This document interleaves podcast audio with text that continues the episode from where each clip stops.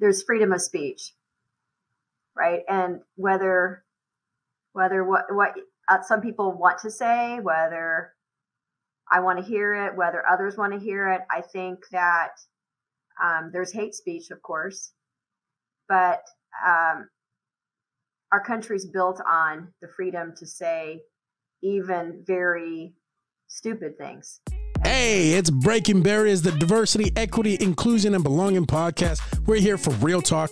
We're not afraid to go there, and we want you to come away emboldened and energized to take action and make change.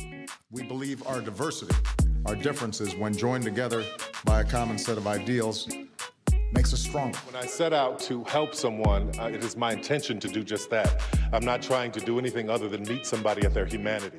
Your world has changed, but your dreams shouldn't have to. That's why Kirkwood is your next best step. With affordable, flexible, and close to home options, now's a great time to start or finish your Kirkwood degree. Learn more at kirkwood.edu/slash find your future. Displaced or discouraged at work? Kirkwood can help you learn a new skill or totally reinvent yourself for a brand new career. With so many flexible and affordable options, you can get back on track fast. Learn more at kirkwood.edu slash find your future. All right, what's happening? What's happening, world? Welcome back again to another episode of Top Ranks Breaking Barriers, DAEIMB podcast. We want to thank our five star presenting sponsor, Kirkwood Community College, as well as our silver sponsor, PG Cares. Thanks so much for your support. We are excited today. I'm your co host, Anthony Arrington. I'm with my homeboy, Nick Ford. How are you, Nick? I'm doing good, doing good. We got online, we got our girl, we got our owner, Joy Briscoe. How are you, Joy? Woo-hoo. Speaking of Kirkwood, it's been pointed out that I have on Kirkwood blue today. You do. I'm wearing Kirkwood blue too for our listeners. Our logo's got a little bit. All right. Who do we got with us today, Nick? Who's the rock star with us today? Uh, we're excited. It's our our, our sponsor's uh, president, Dr. Lori Sundberg. Uh, she is the fifth president of Kirkwood Community College and the first female to serve in that role. Dr. Sundberg is a first generation college graduate, like me. Holds a doctorate of business administration and management from St. Ambrose University, another great school in the state of Iowa, as well as an MBA in marketing from Western Illinois University. We won't talk about that much because they swam against my son a while back. she she Okay, researched. we can leave them off. Well, can't win them all. Uh, received her BA uh, from Knox College with a double major in economics and history. Uh, prior to coming to Kirkwood, Dr. Sundberg served for eight years as the president of Carl Sandburg College in Galesburg, Illinois. She was the sixth president there and the first graduate and female to lead that institution. She has more than 25 years in community college leadership. Dr. Sundberg was elected by her colleagues from across the country to serve on the AACC Board of Directors in 2013 2019. Welcome, Dr. Sundberg. We are very happy to have you join us today. So let's get at it. Let's I'm chop happy it up. to be Here. I'm happy to that Kirkwood's sponsoring too. Yes, yes, we are so appreciative of that. And I'm glad you all have Kirkwood Blue on. That's right. that was the plan. Must have been a subliminal thing going on there. It must have been. I love it. Listen, No, it was. It really was Blue Bowl. So Mine was intentional. yeah, Ours too. Ours too. yeah. nice wig, Joy. So uh, first, quick question: Why sponsor a podcast like this as the president of a community college?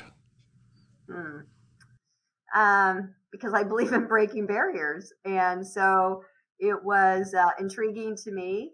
Um, Anthony serves on our foundation board, and and so I've gotten to know him through through that venue, and it was just something that I wanted Kirkwood to be a part of. You know, Lori, as we, uh, by the way, do you like to be called Dr. Sundberg or Lori? We, we do what we want on this show. I just want to make sure. Yeah, you can call me Lori. All right. I feel better doing that. So, um, uh, along the along the line with Nick's question, you know, as I think about this, um, you know, you're a, a woman uh, in a leadership role, a first. You've had your own, obviously, experiences with discrimination or inequities in your life as a woman, but you're also a person in a position right now uh, as a as a white female with power, privilege, and a platform. And I was telling Nick offline, you you, you use that privilege to sponsor this show. You it, talk to me about how that how you value your privilege and how you use it. That was just an example, but we think about the space and we think about people in your role uh, in academia or otherwise, but in positions of power that are of the majority, so to speak. And, and talk to me about how you feel about using your power and your platform and your privilege to uh, advance diversity, equity, and inclusion? Well, you know, here's the deal is I grew up with uh, my parents didn't graduate from high school.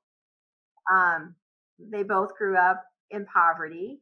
Um, and, you know, I think today they would probably both have been diagnosed with some type of um, reading disability of um, that of, of, course back then wasn't wasn't um, done and and so higher education changed my life and and I want to make sure that I share that because literally it changed my life. It changed my family's life. So, um, someone said to me one time, you know, uh, what are you, you most proud of? And, and what I am most proud of is that I changed my family there, um, to where, you know, we didn't have a high school education, right? They hadn't gone to college. And, and so now my nephew, I don't have my own children, but I have stepchildren. They went to college. And then my nephew, my brother's son, he went to college. And so now there's a, there's a legacy of college going that, that didn't, that wasn't there before. So it changed in one generation. It changed a family dynamic. And so I know what the, what education, higher education can do. It has a power to change lives and change families. And so I've never forgotten that. And so the fact that I have a platform now, um, I try to use it. I try to use it for good and to talk about um, what higher education can do for for everybody, for women, for people of color, and and the way that it can change lives.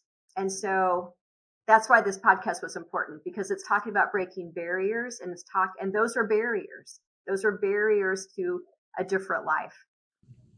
Absolutely. Right, before I, I love it because it before everyone jumped on me and you were having this moment of kind of even talking about you know the cost of that right? Like as a woman with um, a family and now you're looking at retirement and so even from the lens of why you chose the area that you did and what you've been able to do in that area are there things that you feel like you had to give up or that it cost you to be able to build and kind of change your family's even trajectory and and actually make the impact that you're making in a community. Oh sure. You know i think that women in particular struggle with um, if you have a job like this or or a job that's that's demanding, there's a struggle because um, you feel like you're not there for your family, and then on the other hand, then if you're doing this, then um, you know you you have you know this ambition or this desire, you know to to do something else, and at the same time, there's this this competing feeling, and I think that I'm not unique. I think every single woman who's in the workforce um, feels this at some degree. And so, um, and that's not to say that men don't feel it. I just, I mean, I just don't identify it that way, right? I mean, I, I know my experience and I don't try to, I don't try to, um, to put upon like what other people, what their experience might be, but that's my experience. And so, uh, yeah, we were talking earlier, um, I have missed a lot over the years and, uh, and, and I don't regret that. Um, but I also feel like I, I try to have a good balance, but I do feel like it really is time to have some family time. Yeah. I love that. So you, you, I want to I want to kind of piggyback pick up on what you said there about the word sacrifice, and we're talking about sacrifices and and also lived experience. And you mentioning, you know, I in your role, you don't want to uh, perceive that you understand how somebody else lives.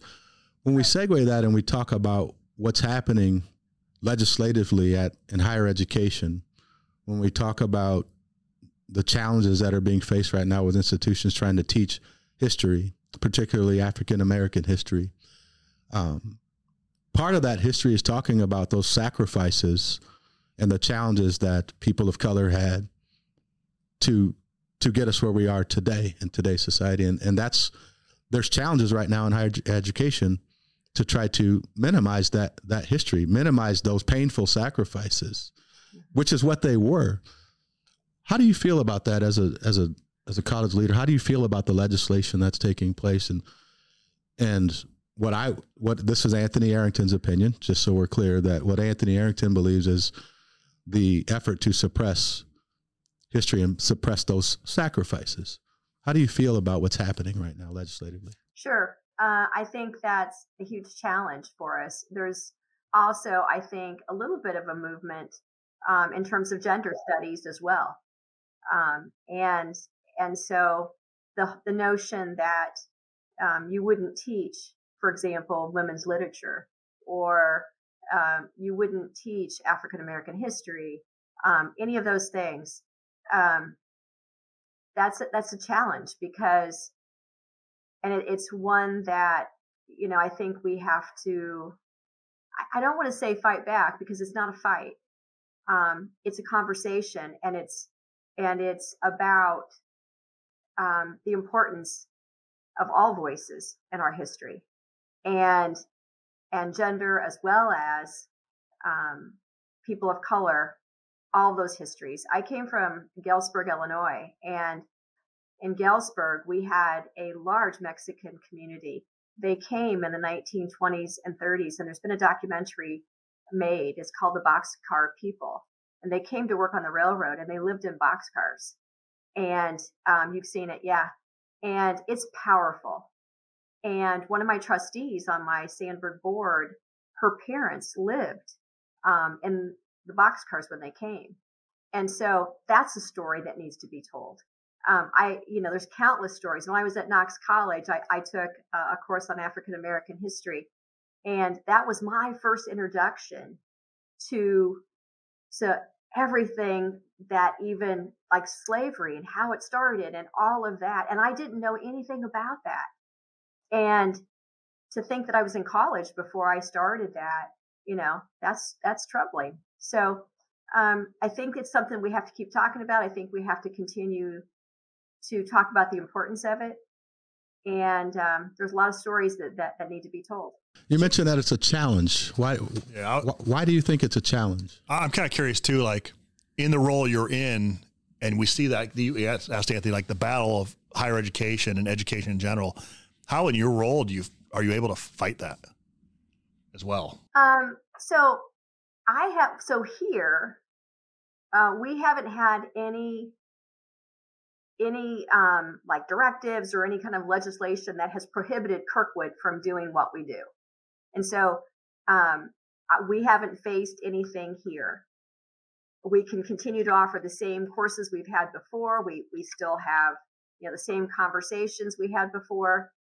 Why it's a challenge is because right now politically it is um, a a political fireball right now, and and it shouldn't be.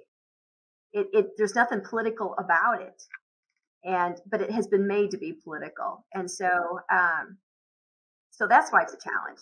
And I think there's a lot of things right now that have been politicized that shouldn't have been, but they have.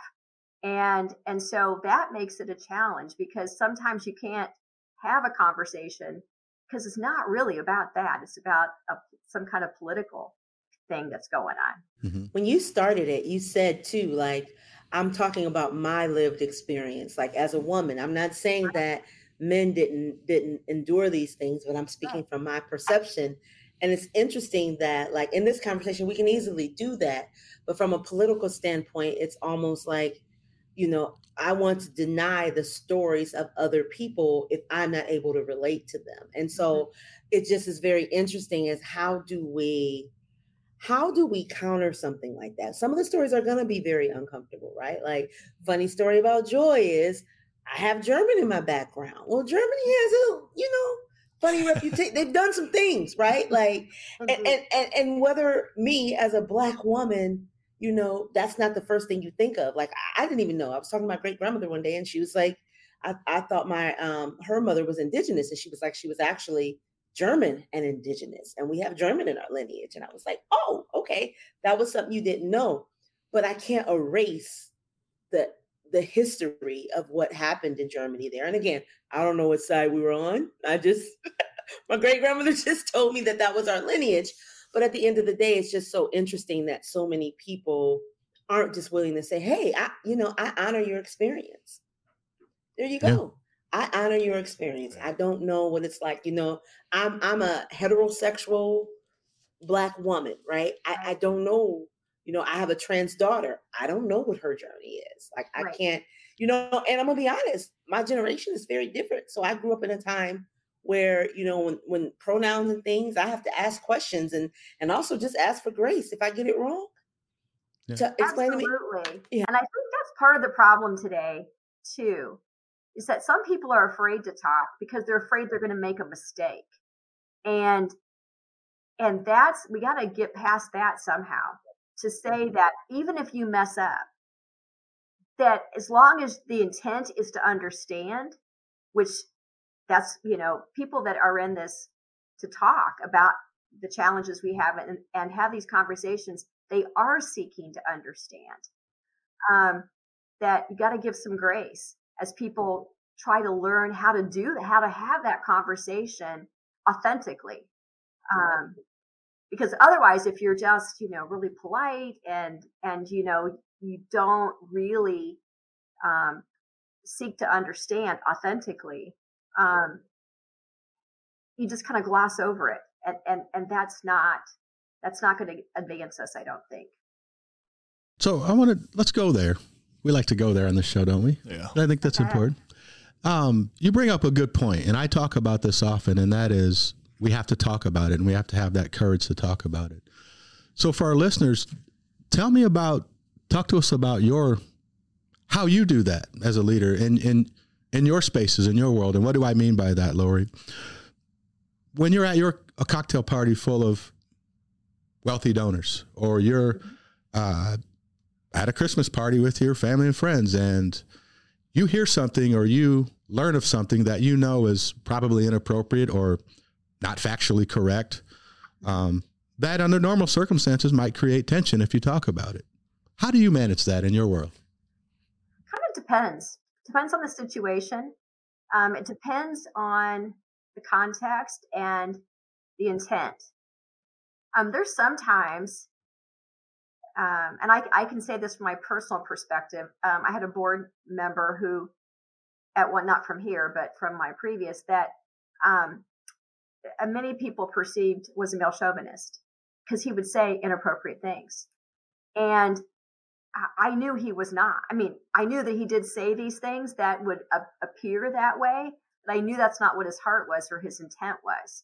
He's just older, and and and so he hadn't hadn't learned that that was not the way you would you would talk about things. So I try to do that because if you react at the moment, you lose the moment. If you can listen and then try to understand, you know, like what is their perspective and, and why did they think that? And can I respond in a way that they're able to receive it? Because sometimes you can. Um, and sometimes it's not in a situation that that you can and that they can receive it. Um, so if it's going to embarrass someone, um, that doesn't put them into a place where they can receive that, you know, that feedback. If it's if it's not in that situation, and sometimes I can, then I do. Um, I never I never want to create more divide. I always want to seek to understand and to and to bring people together. Wait, how's that sound, Mr. Ford? Did that did right you hear those two? seek to understand, but listen to understand. One of the things that we do, I'm, you you mentioned two things. One is that seek to understand um, con- context uh, as well, and also we've we've talked about this. You and Joy have just mentioned that that lived experience, and what we try to do as facilitators in this space when we're trying to advance and and um, champion DEI and B is that and this is the most difficult part how do we come to that space of understanding and level of neutrality in those situations? Because it's easy to trigger. I can tell you what anthony would have done 20 years ago if i was in a room and i heard something inappropriate. I know what the 20 i know what the 19 year and 20 year old uninformed anthony would have done just what you said.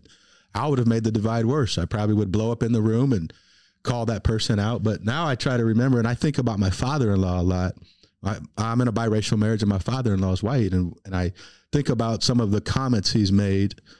And I again the 20 year old would have just wanted to snap on my father-in-law but I know he comes from a place that he doesn't know. This is how he was conditioned to speak when he says words like colored um, mm-hmm. and doesn't understand the context behind that. I've had to teach him over the years and it's I just know that uh, seeking to understand matters, and that's what we we value uh, uh, at, at, Top Rank. So glad to hear that you think that way as well.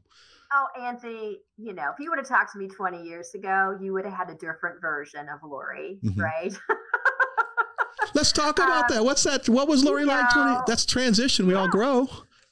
You're right. Like 20 years ago, yeah, Lori would have reacted in a way and said something that it wouldn't have wouldn't have advanced the conversation. Um, I can remember several things that happened to me in my career that um, were gender related that I called people right out on it and um, did so in a way that didn't advance the conversation. Um, and so I've learned over the years if I really want to make a difference, if that's what I'm really trying to do, I've got to, I've got to, I cannot react. I have to seek to understand. Otherwise, if all I'm trying to do is be right and to point out how right I am, that isn't going to get, get us move forward. And so, um, I, I have learned a lot over the years. sure. That's maturity, right? Like that whole, you know, when I was younger too, I was definitely a person that was like, I am talking to be right and I am going to however I can come out of this conversation that I am right and that clearly from my facts and from the, the everything, the, the tone of my voice, everything is going to let you know at the end that I was right, right? And so as you grow, though, it's like, are you really seeking more to be right or do you want to be understood? And are you trying to have some transformation and connection with the person? Because that's a whole different approach than just, you know, here are my facts, here's everything that's right. And you are wrong and how can your perspective then implementing grace into the conversation implementing understanding into the conversation and implementing like okay i'm trying to understand where you're coming mm-hmm. from right and that uh, not that I don't struggle with that sometimes still. Oh, yeah.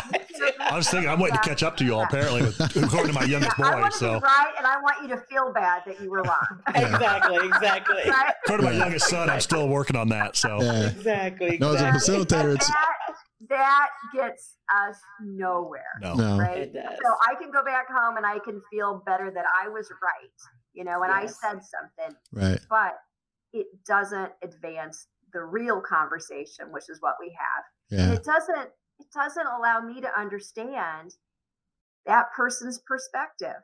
Like, why do they think that way? Um, and and what is their experience? And so if I can understand that, a lot of times that helps me understand why they view things that way. Yeah. One one issue I, have seen, and, and, it's even hard for me. Like when you said you're missing the kids, I know Joy and I were thinking, you know, we were both military vets, so I can relate to that. But I think people don't understand they can relate to something and still not understand. So, like I'm I'm not a woman, so I, your experience is different than even mine, and I think that a lot of people get locked up on that where I, you hear it. We, I understand. Well, no, you really don't. So right. maybe I could mean, you expound like on that someone, a little bit? Because yeah, it's like someone who has you know gone through some type of like cancer diagnosis. I mean, I can empathize with that, and I can say, "Oh, I understand," but you know, I don't because I haven't gone through that. I have, and I haven't. I mean, I know I what it feels like to support someone who has gone through it, um, but that's that's as close as I get to it. And so I think that's that's the issue, and I, that's one thing that I've learned over the years is is that people come from things from like you know a million different uh, perspectives, and if I can figure out what the perspective is, sometimes then I can really have a good conversation. Yeah. my dream, Lori, is to sit down with the Ku Klux Klan member that, and, and figure out how that Ku Klux Klan member thinks.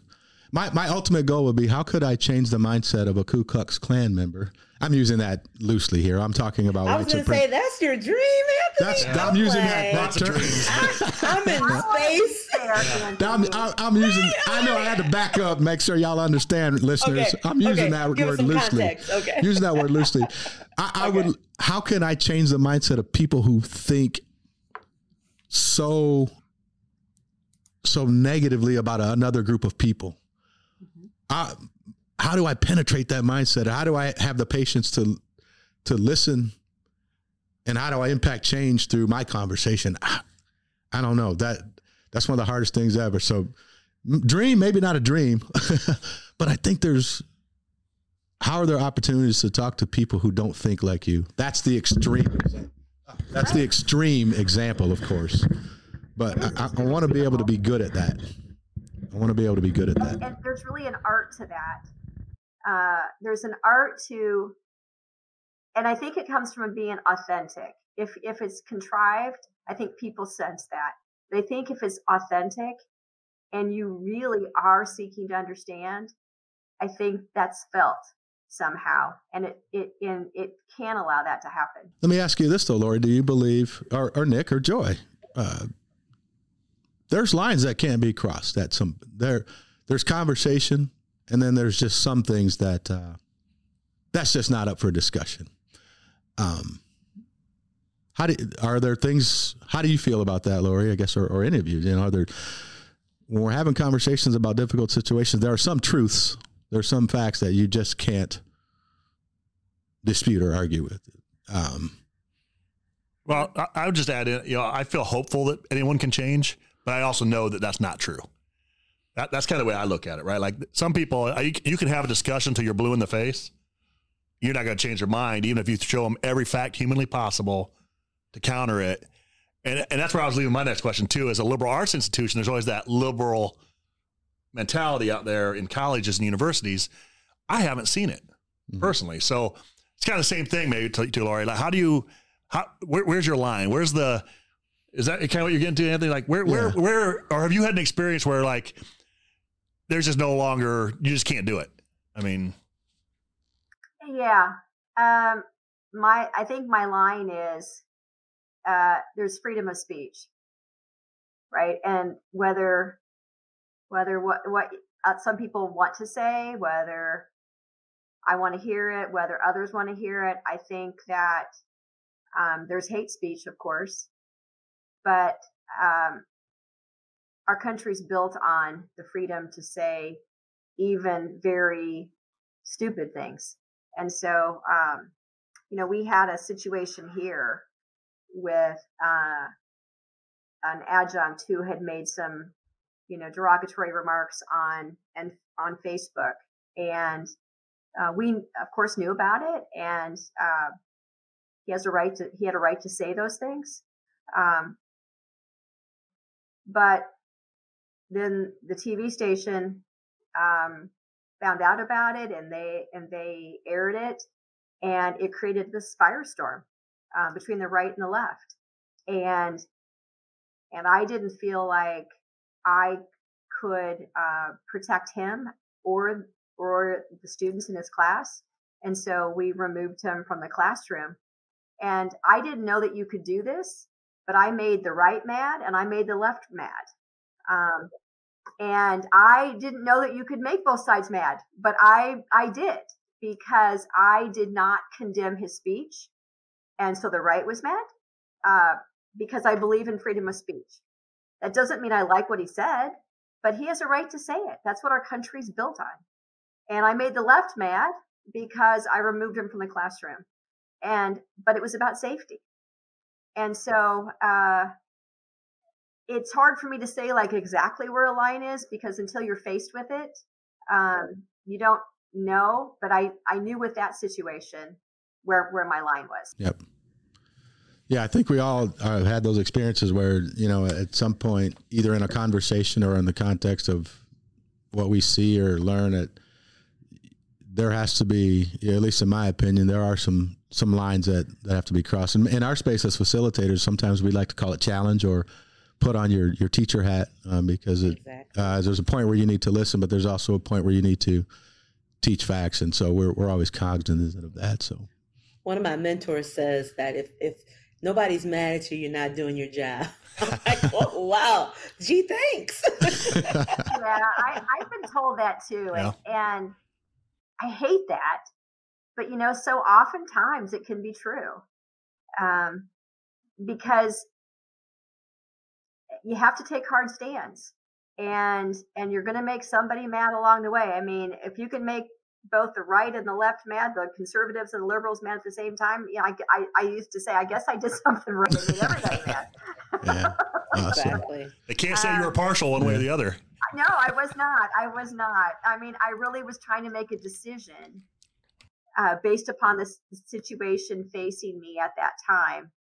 And and so I I had to sort through Anthony just what you said. Where's the line? And and what does that line mean in terms of safety? Uh, because sometimes your the line does have a safety component to it. Absolutely. Well, do we have a listener question today? And what, what do we have a listener question? Did we get a question from a listener? I thought we were going to get one. I thought I was going to get one earlier, but I, the person didn't answer back, unfortunately.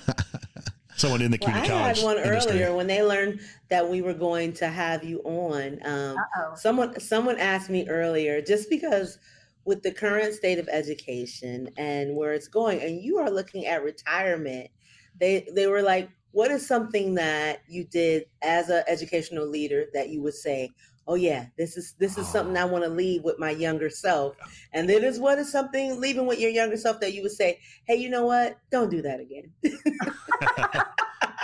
Good question from our listener. Not do again. That's a great question. oh gosh, all kinds of things. Um, what I don't know. Like for me, commencement commencement is the day of the year that reminds me why I do what I do. Because you see the families in the audience and you see how proud they are of their graduates and you know that the Kirkwood has made a difference in people's lives. And and it, it's it's like that kind of gets me through the whole next year, you know, and all the challenges we face because that's what we do. And I know Anthony, you have a particular experience with Kirkwood with your mom, and you know, you know, it just Kirkwood changes lives, and um, it's pretty special. And I, I feel on commencement day, I mean, I stand there with all kinds of privilege, feeling like what an what an opportunity I have to be the president here and to be a part of all of that. Sure. So I have a unique question here. I, I when I was doing some research a while back, I realized I found out that Kirkwood Community College is actually the biggest high school in the state. Now, yeah. this was a few years ago. I'm not sure if it's still the case. Biggest um, high school? Big, biggest high school that a lot of kids getting there. This is before they changed the rules, like getting GEDs and, and the program out there. And I just found that really interesting. There's so you know so much that Kirkwood that community colleges do that people always think it's just a college, a two year college, and it's really not. And it's like, no. yeah, it's amazing. also, yeah, we also do concurrent enrollment. Yes, um, yes, that's probably why. Mm-hmm. Yep. And so, for those students who are taking high school credit, they can also get college credit. And uh, so that's uh, increasingly um, something that we're doing that, you know, it makes an impact on students. And I talk to parents about it. It reduces because it's free. I mean, it is free. You can get college credit and the family pays nothing. So if you have a student that you know wants a bachelor's degree, why would you not do as much dual credit as you can and then when the student graduates from high school, you know, they only have probably two years left um, of college that you have to pay for. And so I, I, keep saying you have to do general education requirements somewhere. You might as well do them with us. We have small class sizes. It's the same as going to a private a private college in terms of the student to faculty ratio. Um, many of our faculty, most of our faculty have PhDs.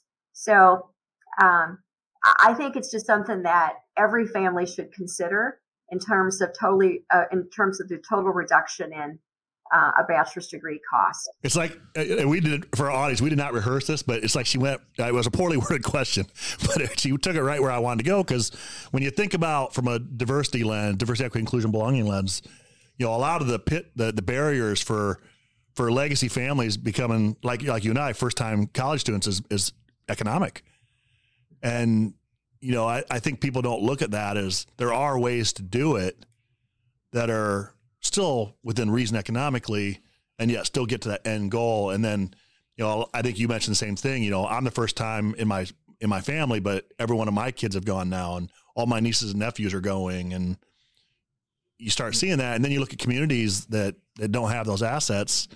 It's it's just I think it's a great avenue, and so that was really where my question was leading. Is you know where does the community college role play into the the DEI and B side of things? So. I mean, look at that. You're a, the classic example. In one generation, your family, you know, changed from non-college going to college going.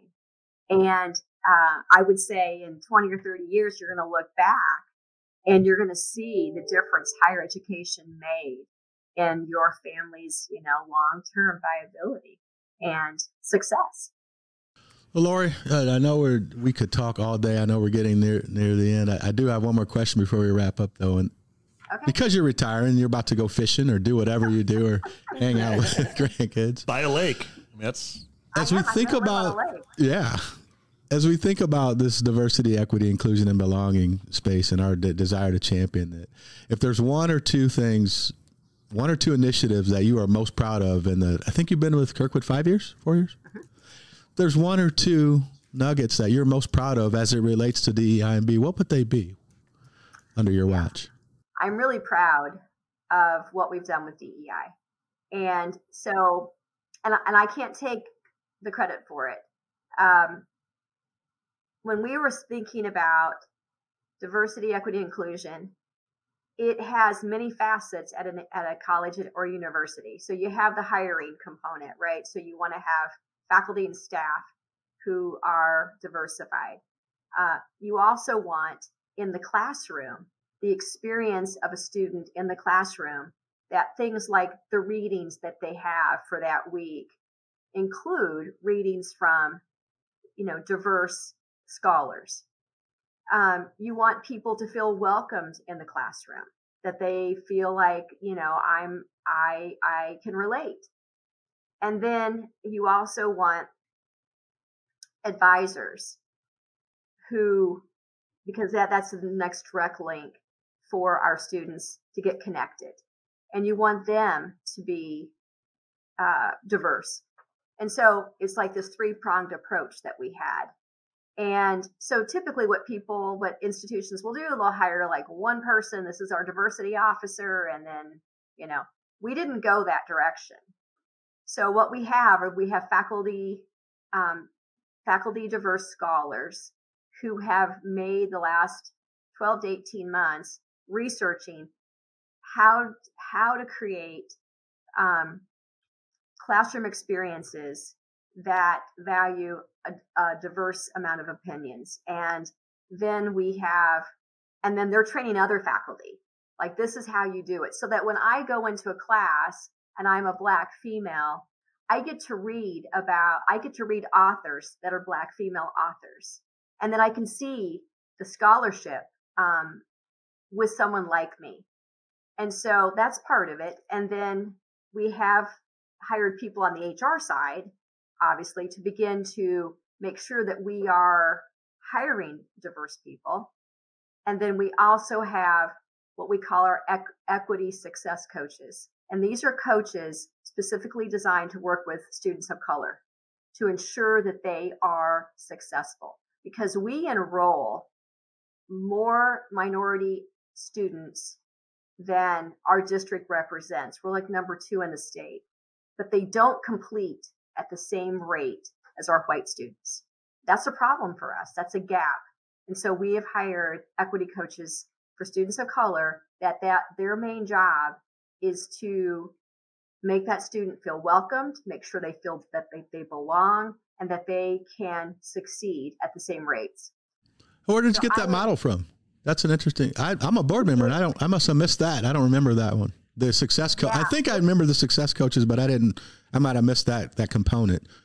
That's really I neat. tell you what, it it resulted from um, my it resulted from several different people on the cabinet. So um, my VP for Student Services, John Boozy, uh, Wes Fowler, over my VP Oh, yeah, Wes. HR, and and just and then my, my Vice President of Academic Affairs, Jennifer Bradley, just kind of talking about rather than talking about this position will is what we just need to hire, which was kind of like my mindset. Like, we just need to hire someone, right, that knows this work. And they're like, well, let's wait. Let's talk about what do we need? And it needs to be across the entire institution and all these different facets. Why don't we get that first? And, and, and try to, to make a difference and understand where we can get some, some gains before we just hire someone. And so it really came from having conversations about okay, so what's the challenge? How do we want to get after it? What resources do we need to do it? And so I don't think other places are doing it quite this way. And I don't, and I can't say that this, this would work for every college. What I'm saying is it works for us. It has been working for us. I commend you for that, and I'll Yeah. and I'll say because the, one of the things that you said we talk about all the time, Nick and Joanna and uh, others in this space, but oftentimes organizations, be it academic institutions or corporations, will hire the diversity person. Let's just hire, right? That's that solves the answer. Let's just hire. Um, so they're either trying to hire minority staff or they're trying to hire this minor, this DEI leader and don't give them any resources and assume that that solves the problem. And they set them in a corner with no budget, and no team, and uh, and no voice from the people that they're supposed to lead. So I'm really glad to hear that Kirkwood's doing that because Yeah. we don't hear that often. pretty cool. It really is. You know, our faculty diverse fellows are it's it you know, they're they're proud to be part of that and they've taken it very seriously. They're working with faculty in the classrooms to make sure that students have that sense of belonging. Our Iowa Hall um, that was recently renovated was designed entirely to create a sense of belonging because what we know is that if we can connect with students and and they feel like they belong at Kirkwood, they will complete. Um, it just takes one person to make that connection with them, and so that the Iowa Hall renovation was done entirely to create that sense for people. And then, you know, of course, you know, HR, and that's kind of a standard thing. Um, but I feel, I feel like this model is working for us. And it really came just through conversation. And I don't, you know, I Yeah. don't know there's any model like it. Lori, I was so I was searching. You probably uh Maurice texted me. You could hear some of my typing because I was like, dude, I is another I haven't heard of another community No. college doing that. That was what I was typing and looking at actually. And I was just like, wow, because it's almost like a K twelve model. Mm-hmm. Yes. Because K twelve, they do that more in K twelve. Mm-hmm. But those of us who are on the ground working with students that transition from a high school to college, we know oftentimes they aren't ready and that they do need more hands-on support, especially if I'm coming from maybe I'm a first gen student, maybe I don't have other people that have went to college in my family or around me, then they do need those higher levels of support. So that's what I was like trying to look at like, huh, that's pretty groundbreaking. I, I Yeah. like that a lot. And I was like, I haven't seen that anywhere else. I know we do it in K 12, and I know people have eh, talked about that model, but the fact that you've already implemented that model and been doing it for several years it's really, really, um, yeah, Yeah. We, we commend that. That's an awesome step. Well, and we talked before the show. I mean, my experience going out there as a veteran, you had that set up for veterans. We do. So, I mean, eh, or you see, like when my kids all swam in college, the athletes all have that. It's it's just expounding on it. it. Seems like, but in a really unique way, and it's it's kind of neat because, Yeah. like Anthony said, you know, we we're a big proponent of hiring someone to to be kind of own DEI as well. But wow, if when you guys get to that point out there, it's set up for success Yeah, definitely. Yes. instead of for Yeah. failure, and it's it's really neat.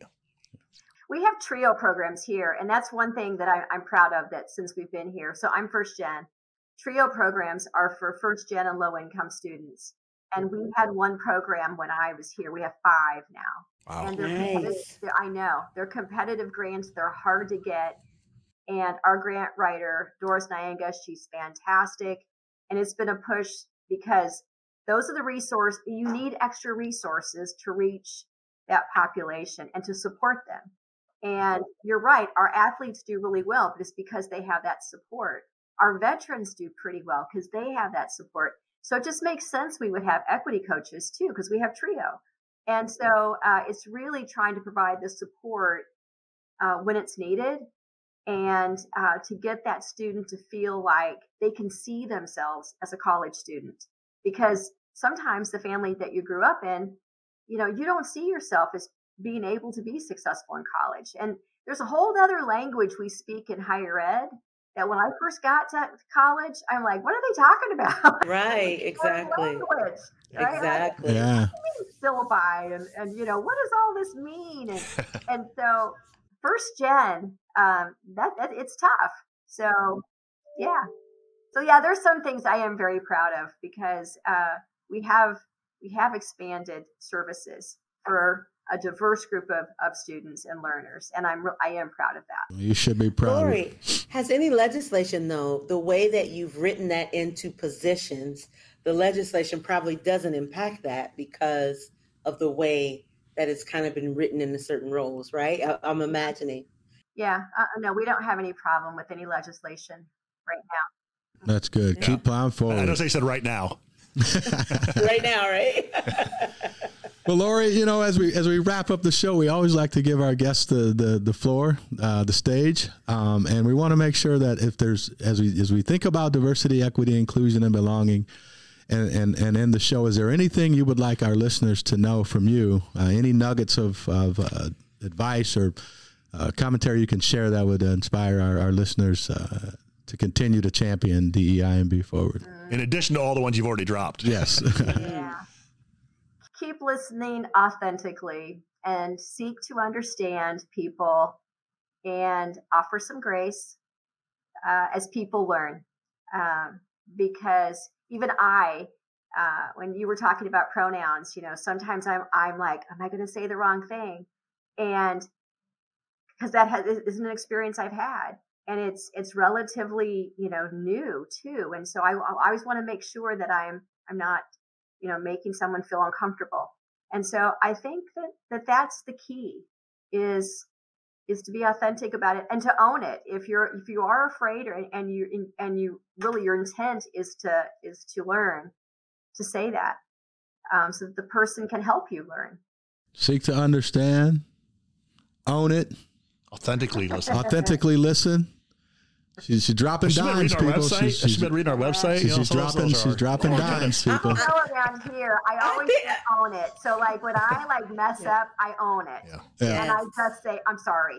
Um, That- and I, that I, diffuses so much. It If people just would say, I'm hey, sorry. I'm- I just need some yeah. grace. And Yeah. if, if somebody else makes a mistake and they say I'm owning it, I'm sorry. I'm, I'm like, okay, we're good. okay, okay, That's we're good. all I good. need to know, right? Yeah. That, that you understand that you know you messed up and and you're sorry, and Yeah. then we're gonna go forward because it's all about having some grace. Definitely, definitely. Well, thank you for your time. I know Joy's going to take us out. We really appreciate you. doing the good work. Thank you.